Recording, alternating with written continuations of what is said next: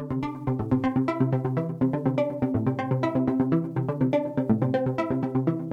welcome to the 12th House Podcast. I'm Michelle Pellizzon, your host and the head witch in charge here at Holisticism, and I am delighted that you're here with us this week. Hi, how's it going? Ugh, I am so excited about today's episode. I've been stalking Jessica DeFino on Instagram for mm, an embarrassingly long amount of time. And honestly, we kind of put her as like a dream guest on, on the podcast episodes. And when Wallace reached out and asked her if she'd be down, and she said yes, the way that I screamed, I swear to God. But this episode's so good. It does not disappoint. I wanted to talk to Jessica for so many reasons, just obviously because I'm a fan. And I think she's infinitely interesting and such an excellent writer and a real firebrand. I wouldn't use that word for most people. And I love that about her, especially what she's doing in the beauty space. And during this series, we're talking about showing up in the wellness industry and going against the grain. And what does it look like to to not go with what everyone expects you to do and how everyone expects you to be and not just sort of toe the party line, but also not be I don't know, a shit starter just to start shit, right? How to be in integrity with yourself and also interact in an industry that you love and also have problems with and you want to act differently within. And I think Jessica does such a great example of that, of being in and of the beauty industry while also being critical of it in the way that only someone who really loves it can. And I think that's really cool.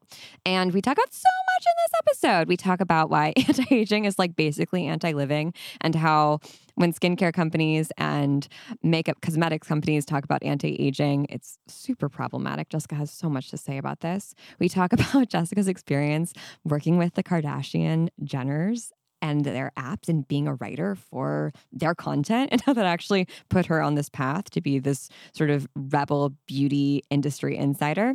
We talk about how Jessica deals with criticism on the internet because that's one thing, you guys, when you say shit when you disagree with people there's going to be a lot of a lot of voices that don't like that and who are going to come for you and i'm always so impressed when people hold their ground and maintain integrity for themselves, even when they're getting criticized by the masses. And I think Jessica has really been through it in so many ways. And what she has to say about this is so interesting.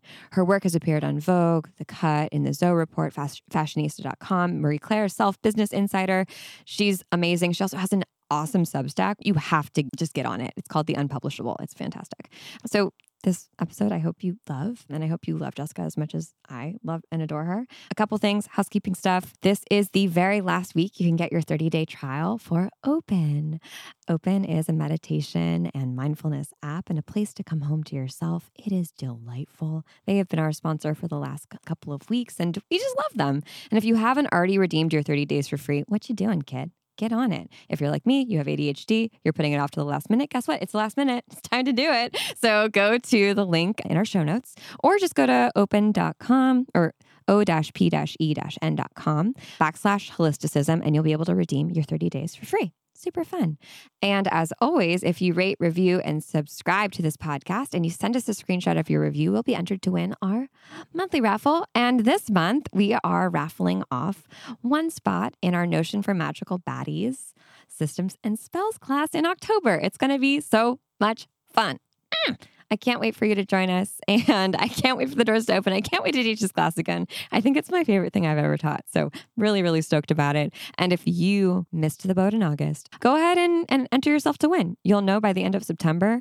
And may the luckiest reviewer win. Okay, with that, let's get into the episode. Jessica, welcome to the 12th house. We're so excited to have you. Oh my gosh, I'm so excited to be here. You have no idea.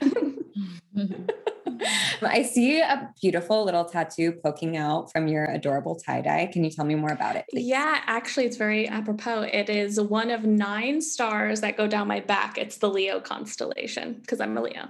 Yes. Okay. now things are starting to come together for me. I love your Leo attitude. Thank you. Is astrology something you strongly subscribe to?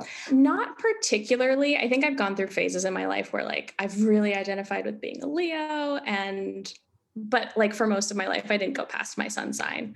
I feel like in the past couple of years, I'm like, oh, I have a moon sign, I have a rising sign. I'm like learning more about it, but like kind of just the basics. Yeah, it's like, oh, I have other elements of my personality. Uh-huh. This makes so much sense. yeah. I like downloaded the Chani app Mm-hmm. Mm-hmm. And that's kind of like my my go-to resource now. She knows my rising, she knows my sun sign, my moon sign, and tells me what to expect every day. Like that's that's enough for me. I think that's good. And I, I think also probably for you, Jessica, because you're a writer and creative, your Mercury sign might be helpful to know. I will have to check that out. I don't know it off the top of my head. I find it really interesting because we make content here. Yeah. So that's important for us too. And my Mercury is an Aquarius. And although I'm like all water and feelings, mm-hmm. Aquarius is kind of just like, well, I said what I said. Did I stutter? Why are you mad? like I just said the truth. Like why are you upset about it? Yes. And I, that's always kind of been my communication style mm-hmm. that I haven't been able to like make it make sense with all my big three. And when I learned that, I was like, oh, there it is. Mm, it all clicks. I just want to ask you when you work at beauty publications or when you write articles, do you feel like you're an outsider or do you feel like you are like with your people when you're published by a publication like the Zoe Report or mm. everywhere that you've written for? I feel very much like an outsider. And I think that's because I entered the beauty industry like pretty late in life for a mm. beauty writer. Like normally that's the kind of job you start right out of college or like you're doing internships during college and you're working your way up. I started freelancing when I was 28, I think. And at the time I lived in Joshua Tree, California, which is like out in the middle of nowhere. So I've always been remote. Like to this Whoa. to this day I've only ever met like two of the editors I've written for in person.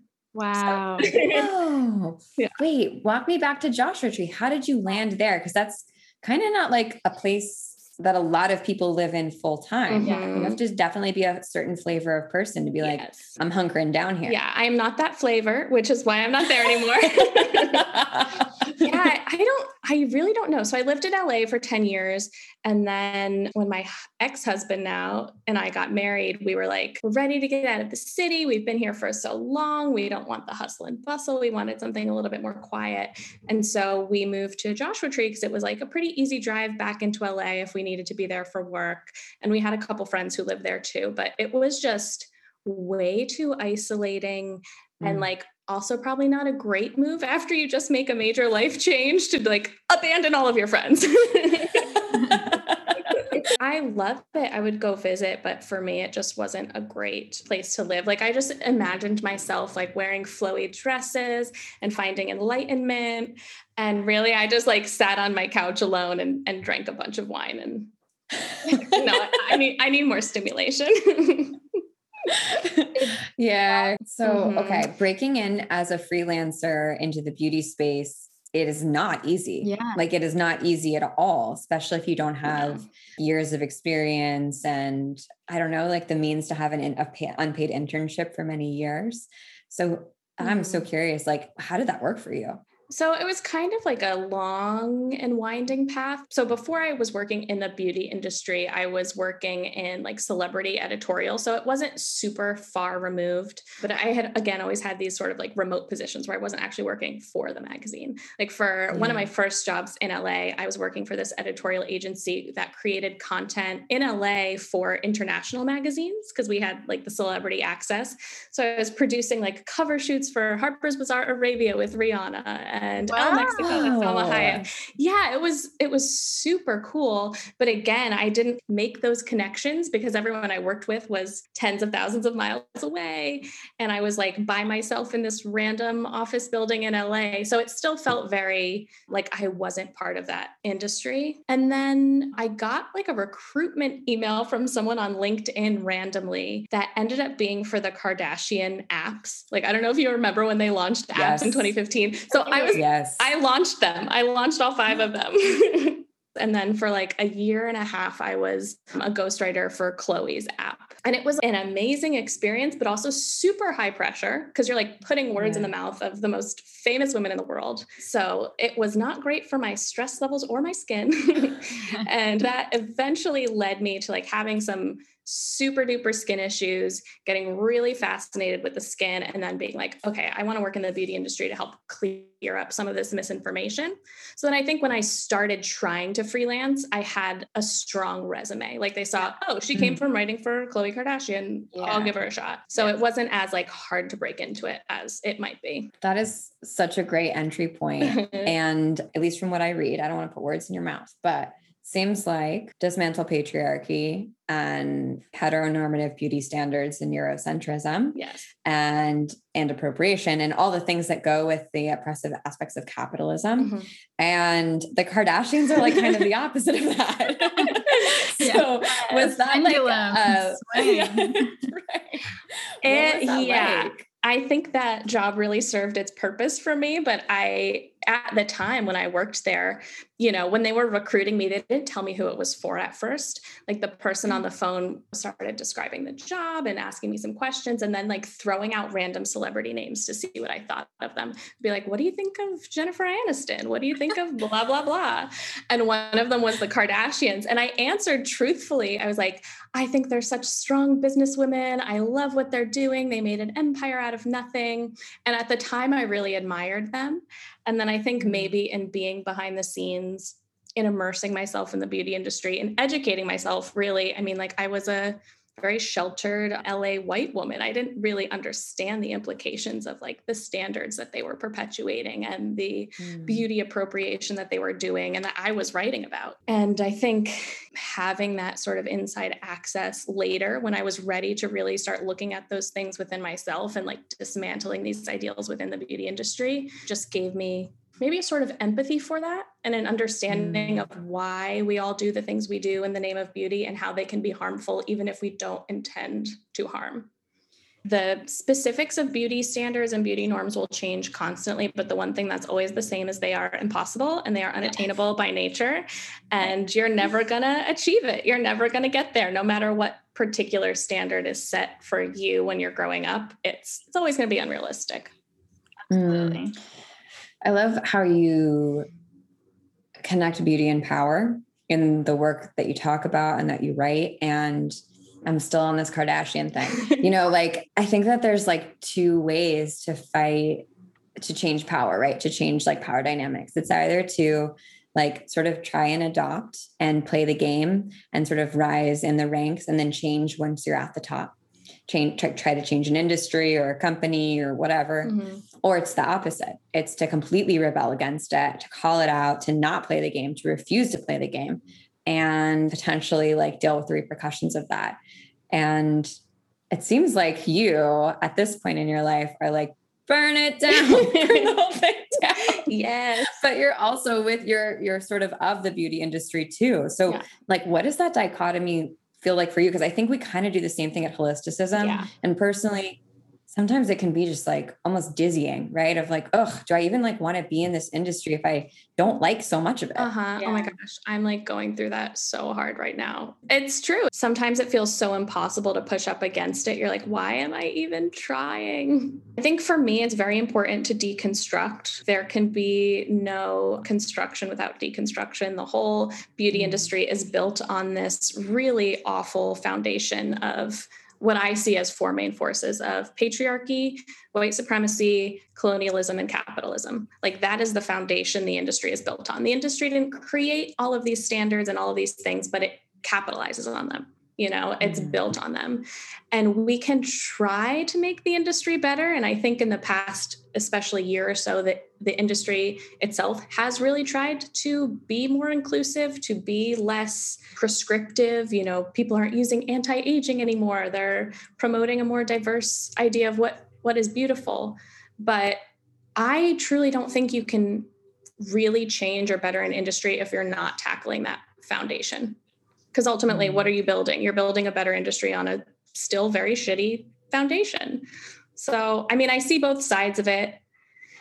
And it is really hard, especially as a woman, to divest from beauty culture because it does have real world impacts on our lives. So I have a lot of compassion for that. And I have a lot of compassion for people who don't really want to divest, who want to hold on to that sense of power through beauty instead of dismantling the idea that we need beauty to have power. Mm. So yeah, I, it's it's a constant balance between you know wanting to tell the truth and wanting to inspire people to like not be a part of this industry anymore and then also acknowledging where that's really hard and acknowledging that the beauty industry is a huge source of economic power for women like yeah. women start businesses women are hairstylists women are nail techs you know so to dismantle that industry you bring in all of these other economic issues and it feels overwhelming yeah i feel like i've also seen i've seen you get some pushback from that perspective. Uh, mm-hmm. Uh, but there are so many female founders or women founders or LGBTQIA, like, right? Mm-hmm. There's so much mm-hmm. representation.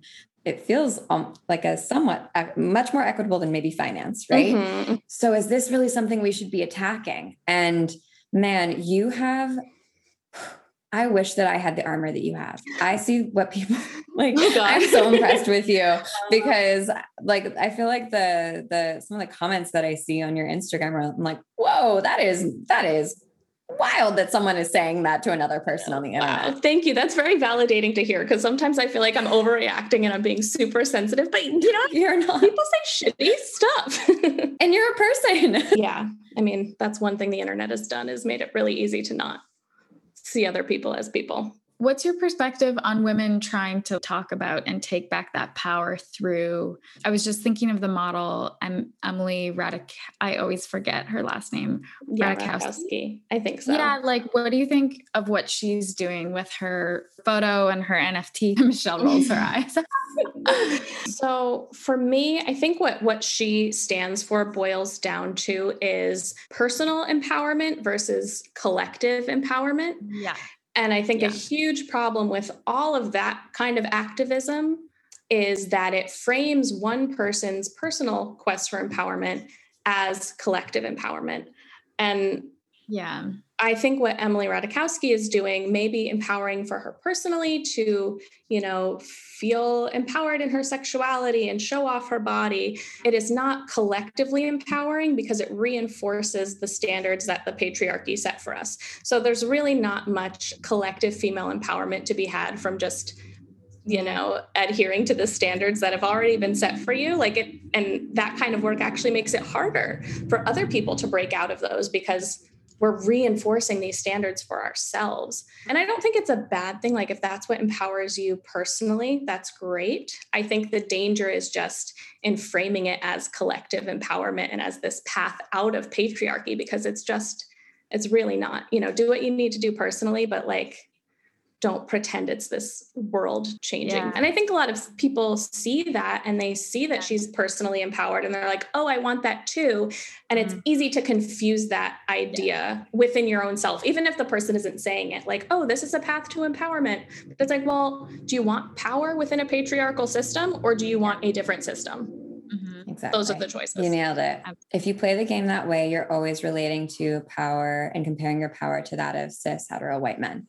So mm-hmm. if that's what you want, mm-hmm. if that's what you want to emulate, then like go off. But IDK. I guess I feel a little bit suspicious or skeptical about having power outside of the system entirely, like yeah. by totally negating it in terms of beauty standards. This is something I have been grappling with as well. And I think what I have come to start to formulate for myself is that there is power within the world that humans have created, and then there's power within the world that created humans.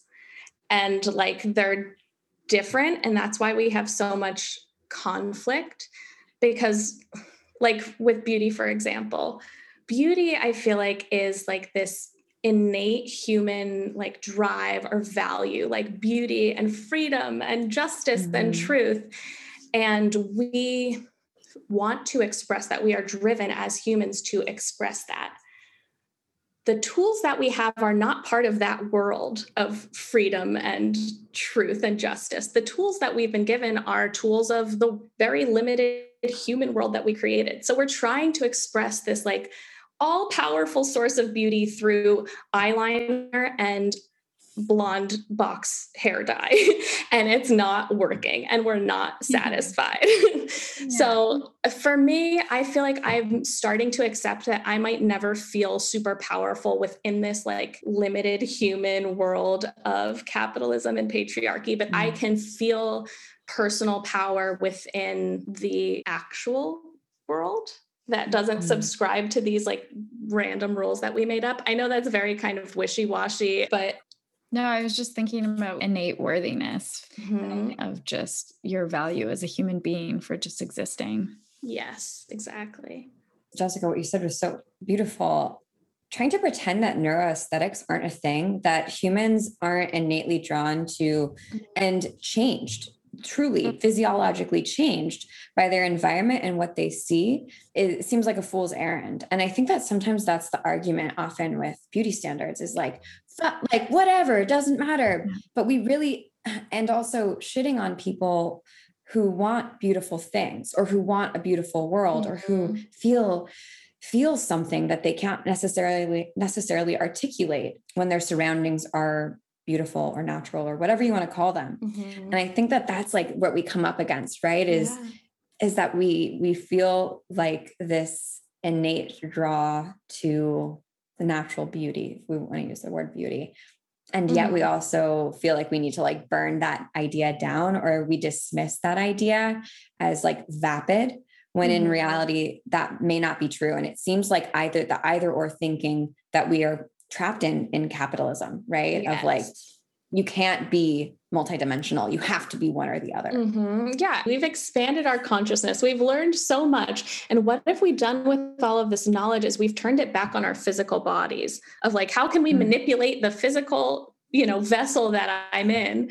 And it's like, what if we took that capacity for like memorizing a list of beauty ingredients and what a retinol and vitamin C serum do when they combine and we just channeled that into the world in a more meaningful way. I don't know. Yeah.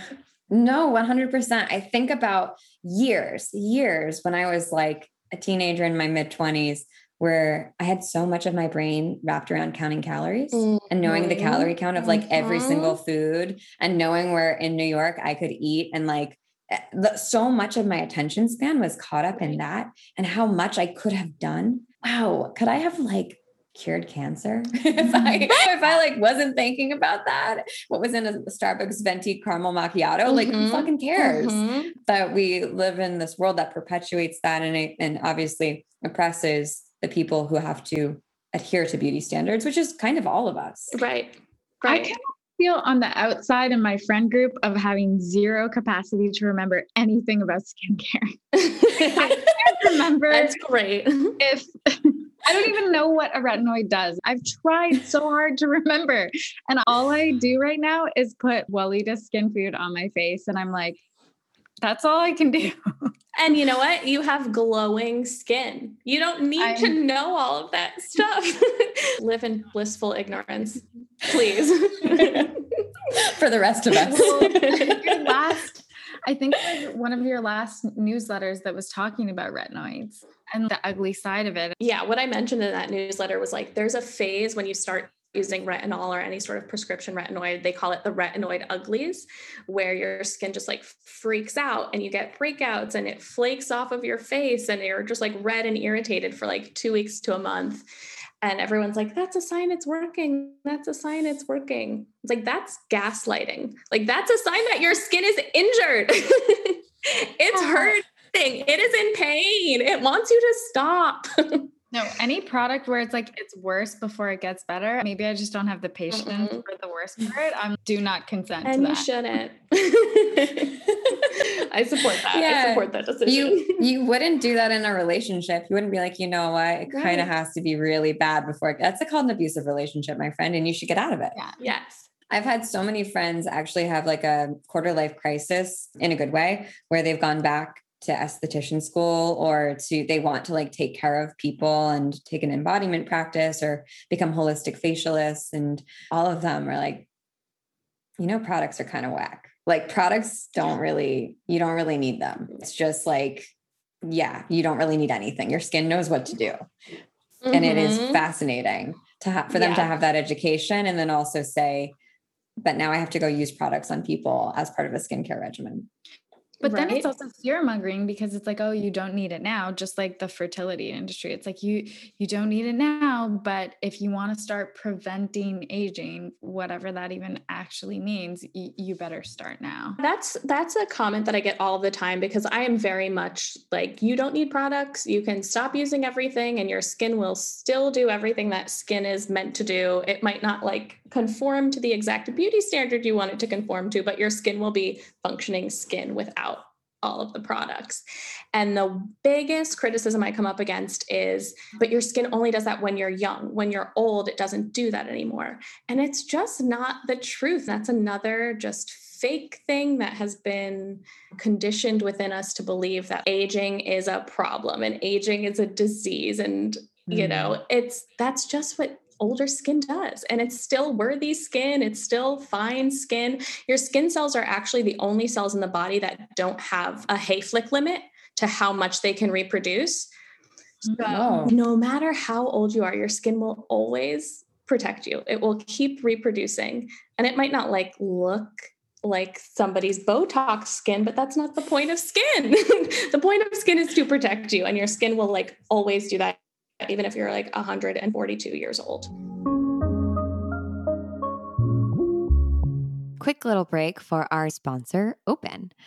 Open is a digital mindfulness studio for everyone. And I was kind of expecting it to be like every other digital mindfulness app and meditation app out there. But when I logged in for my first class, it was honestly like nothing else I'd ever experienced. It was a phenomenal experience. It is so unexpected and delightful. And it's also a beautiful background experience. The vibes and the aesthetics are immaculate and it makes you feel immediately like, oh, I'm in the right place. I can breathe.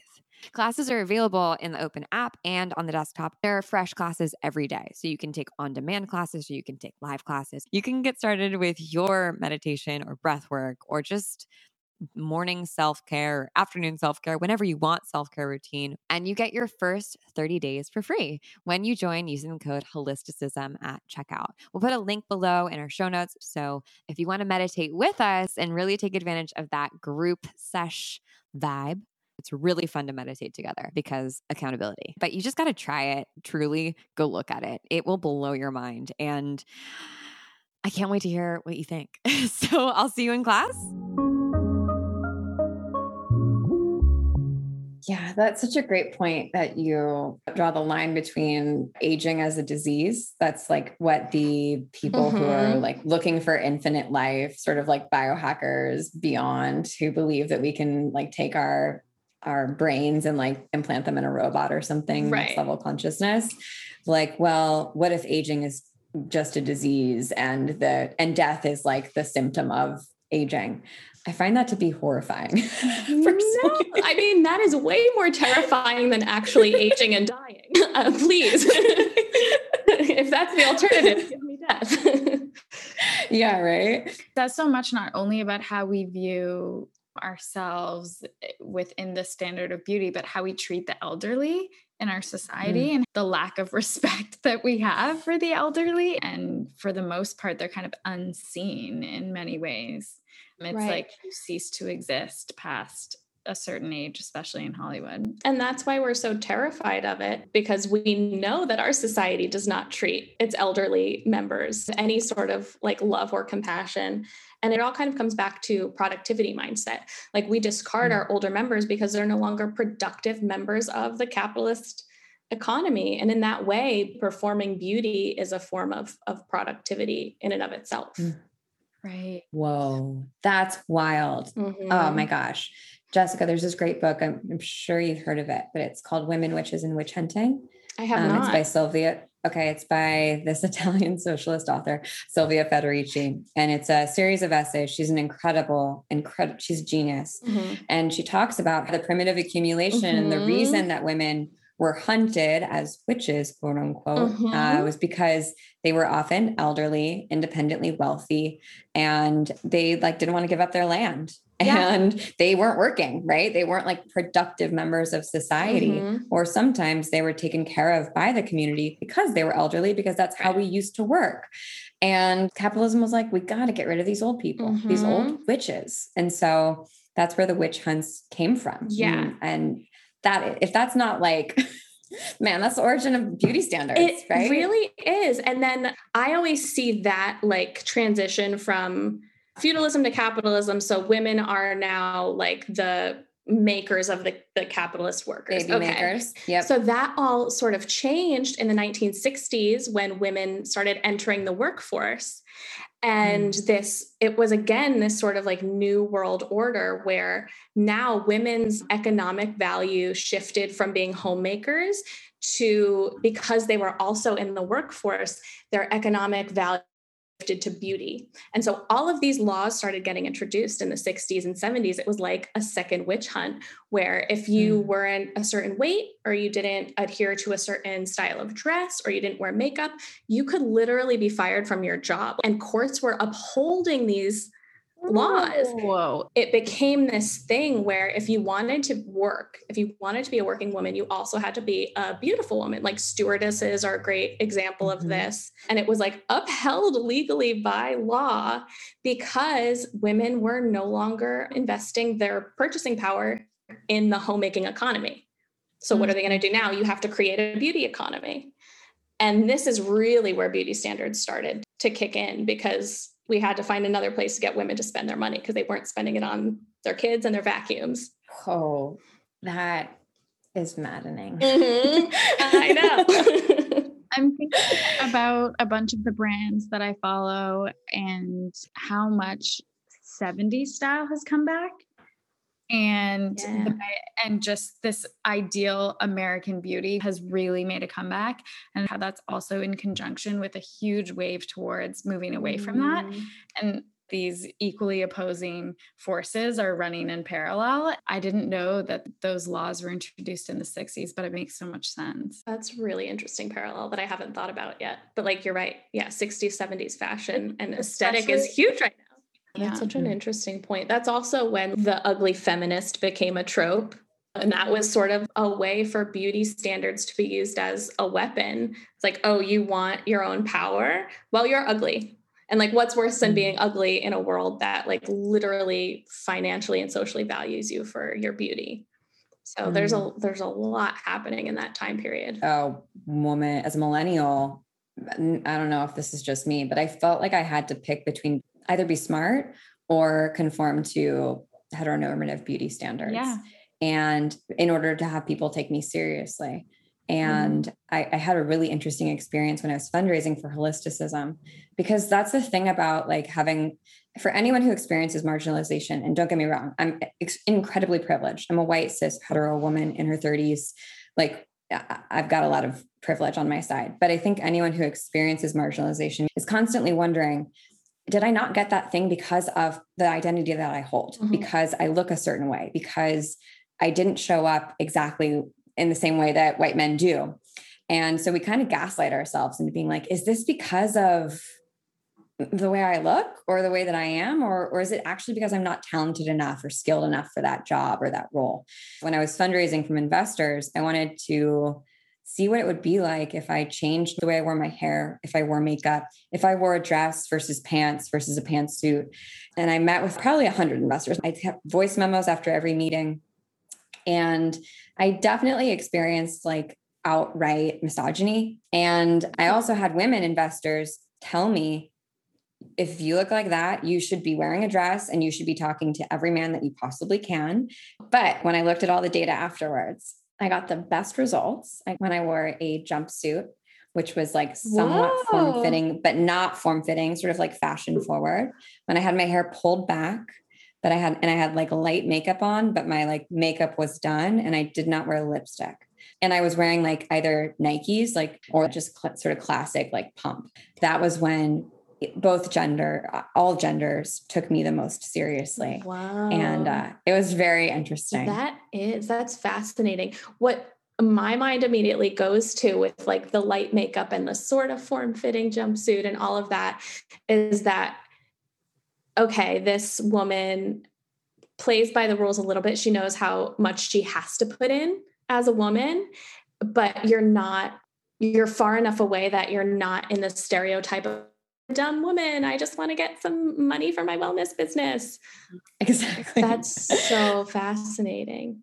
Yeah, that was kind of the conclusion I drew as well that when I was fashion forward enough, people were like, okay, you know something I don't. Because mm-hmm. like if that that seems like it's a trend forward. Also, I can like kind of see that you're you're you know, you're like mm, in good shape or whatever, according to patriarchal standards. Right. So okay, fuckable. And like you take care of yourself enough, and that's respectful to me. Mm, because well, like I don't know, I think people often are centering themselves, right? And it's we every interaction we have, we are projecting onto. Mm. So it was really interesting. Whoa. I love that you collected data and analyzed that. Like, wow. so Your next on level brand. neurotic. yeah. That's incredible. I think there's also something to be said for the fact that we are physical beings in physical bodies that, like, just inherently as humans, we should take care of and we should love up on and we shouldn't, like, just ignore. And I also think there's a big difference between adornment and mm. concealment. So, like mm-hmm. things like fashion, a lot of the time I see that as adorning myself, or like a beautiful piece of jewelry. I see that as adorning myself, sometimes even a lipstick. But like something like foundation or concealer, I'm not adorning myself there. I am hiding mm. myself. I'm hiding something about mm. myself. So, to me, like that kind of stuff doesn't feel like self expression. Mm. That feels like self rejection and it's really hard because like the beauty and fashion and wellness industries have fucked us up so much about what it means to like be healthy and and totally. express ourselves like to ride that line between i don't want to give into these ideals but i do want to give my body the like love and attention it deserves. Is there ever any validity in exploring a new character or identity and concealing in that way? Yes. I think there is de- depending on your motivations like so for a story once i interviewed this makeup historian and i was like really interested to find oh, out like cool. how you know makeup trends evolved and stuff and i was coming from this point of view so the point of my story it never got published maybe someday was why does why does putting on makeup make us feel human you know, after mm, the pandemic, people yes. were like, oh, I put on my foundation today. and I felt like a human again. I'm like, but you were more human before that. Like, what are you talking about?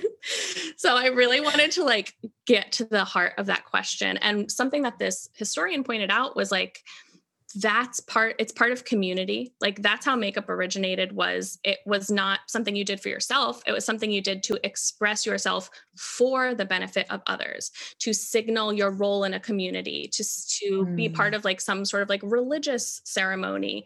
A ritual. And yeah, mm-hmm. exactly. Mm-hmm. And it always meant something and it was always meant to be seen by others. It wasn't just, you know, oh, I'm doing this for me like makeup was never meant to be just for you it's it's part of community building so like one example is if you are really into like punk makeup and you do the big black eyeliner and the dark lipstick and the pale skin powdered like that's not necessarily concealing yourself. It can be, but it can also be signaling that I am part of this community and this is who I am. And these mm. are the people mm. that I want to find me. Mm. It just like comes down to you have to be honest with yourself about your intentions. And yeah, makeup to me and skincare and just like the form always represented how do I want people to perceive me and understand me better? Mm-hmm. Because I don't feel like I am understood. Mm. And I feel like the only chance I get 99% of the time is to change this external part of me mm-hmm. so that mm-hmm. people can see from a mile away who I am, that I'm good, that I'm spiritual, that I'm whatever mm-hmm. it is. Mm-hmm. Right.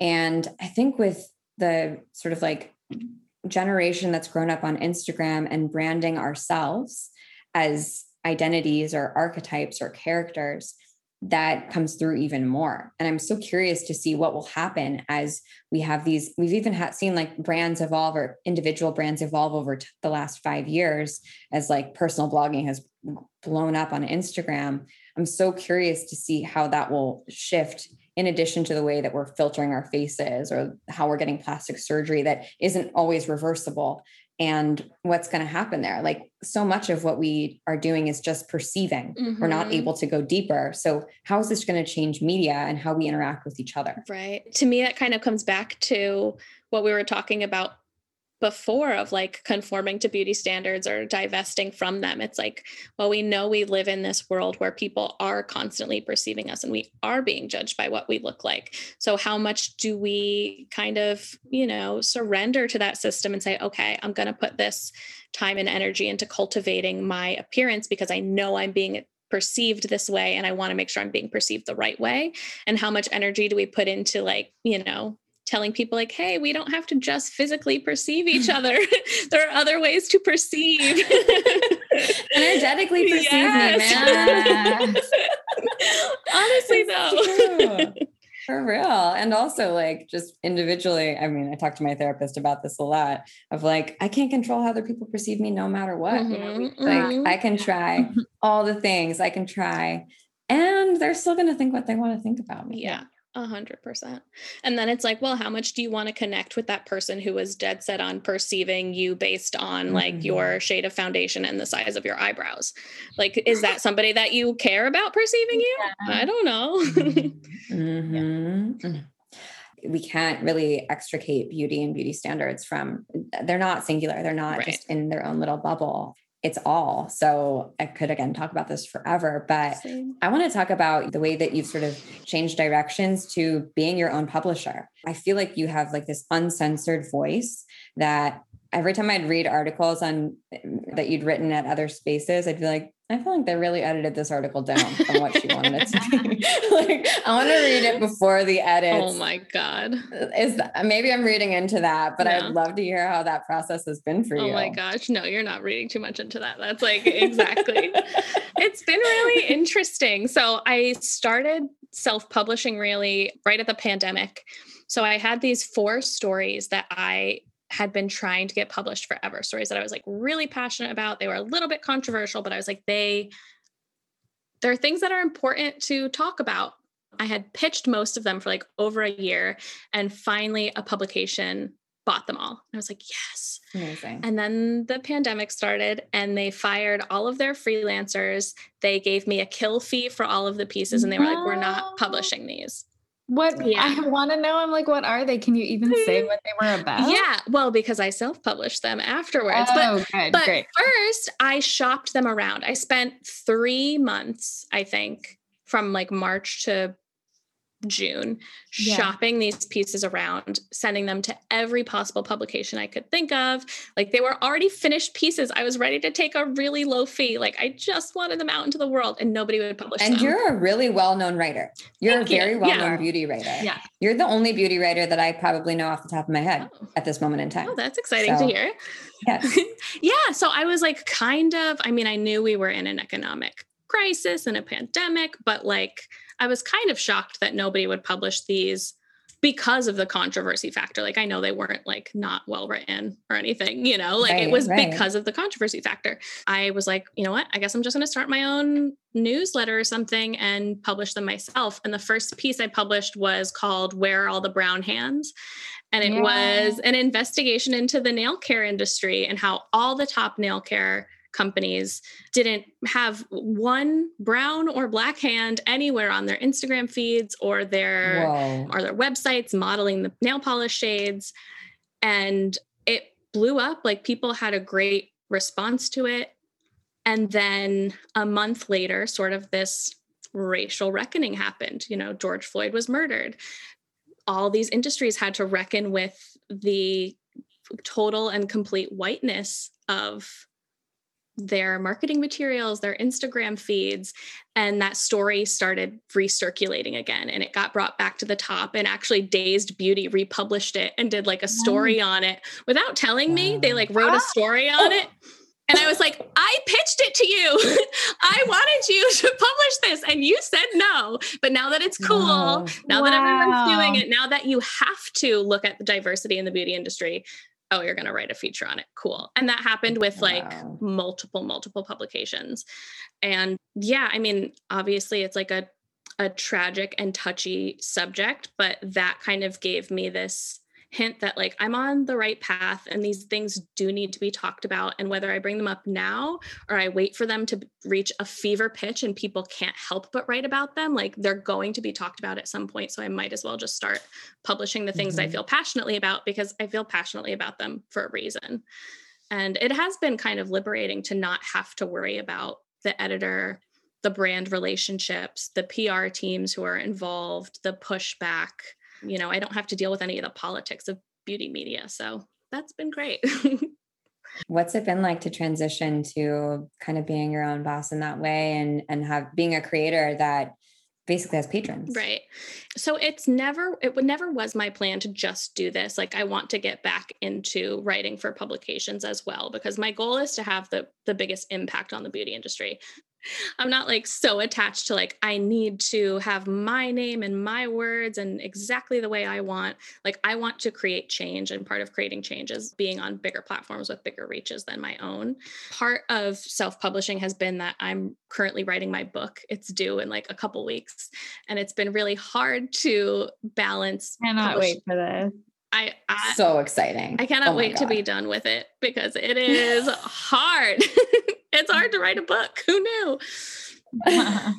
but yeah, so self publishing has given me that sort of freedom to kind of feel supported within my community mm-hmm. and not have mm-hmm. to constantly be hustling for jobs and like convincing people that my work is worthy of publishing like i have a whole community of people who like already think my work is worthy of publishing and have prepaid for it because they know it's worthy of publishing so that feels really good feels like a lot of pressure off i'm going to continue doing it but that being said like it's not gonna i don't ever want it to be my only thing like i i want to keep mm. creating change in the beauty industry at like multiple levels. You're really like a visionary. I think that at least from where I sit, it's it can be very difficult to be someone who's visionary like you because you're always this much ahead of everyone else. And people are like, what? No, that's not it. And then you're like, I'm gonna just wait six months. I promise. Like yes. what, what, I'm saying is going to make sense to you. and it can feel like you're almost like gaslighting yourself all the time, being like, why doesn't anyone understand and see the way that I yes. the world that I see? Right. And then eventually they do. So I would say everyone listening, Jessica's one to watch for sure. Oh. She's a visionary. And I love that you followed your own intuition around like, you know what? I need to like make a platform that supports my work because I don't know. Actually, this is a conversation for another time, but I don't know if journalism and editor, the way that the editorial space ecosphere exists right now, I don't know if true journalism and writing can go hand in hand with that yeah. because most editorial beauty content is about selling shit. It really is. That's sort of the thesis I feel like of your work, which is the beauty industry is here to sell us more shit mm-hmm. that we don't mm-hmm. actually need. And yep. what do we do with that? What's really interesting though is that I think there is this big anti capitalist, anti consumerist wave happening. And in order to stay relevant, these publications are going to have to start creating some of that content, even if it's just a little taste here and there to show that they're not out of touch.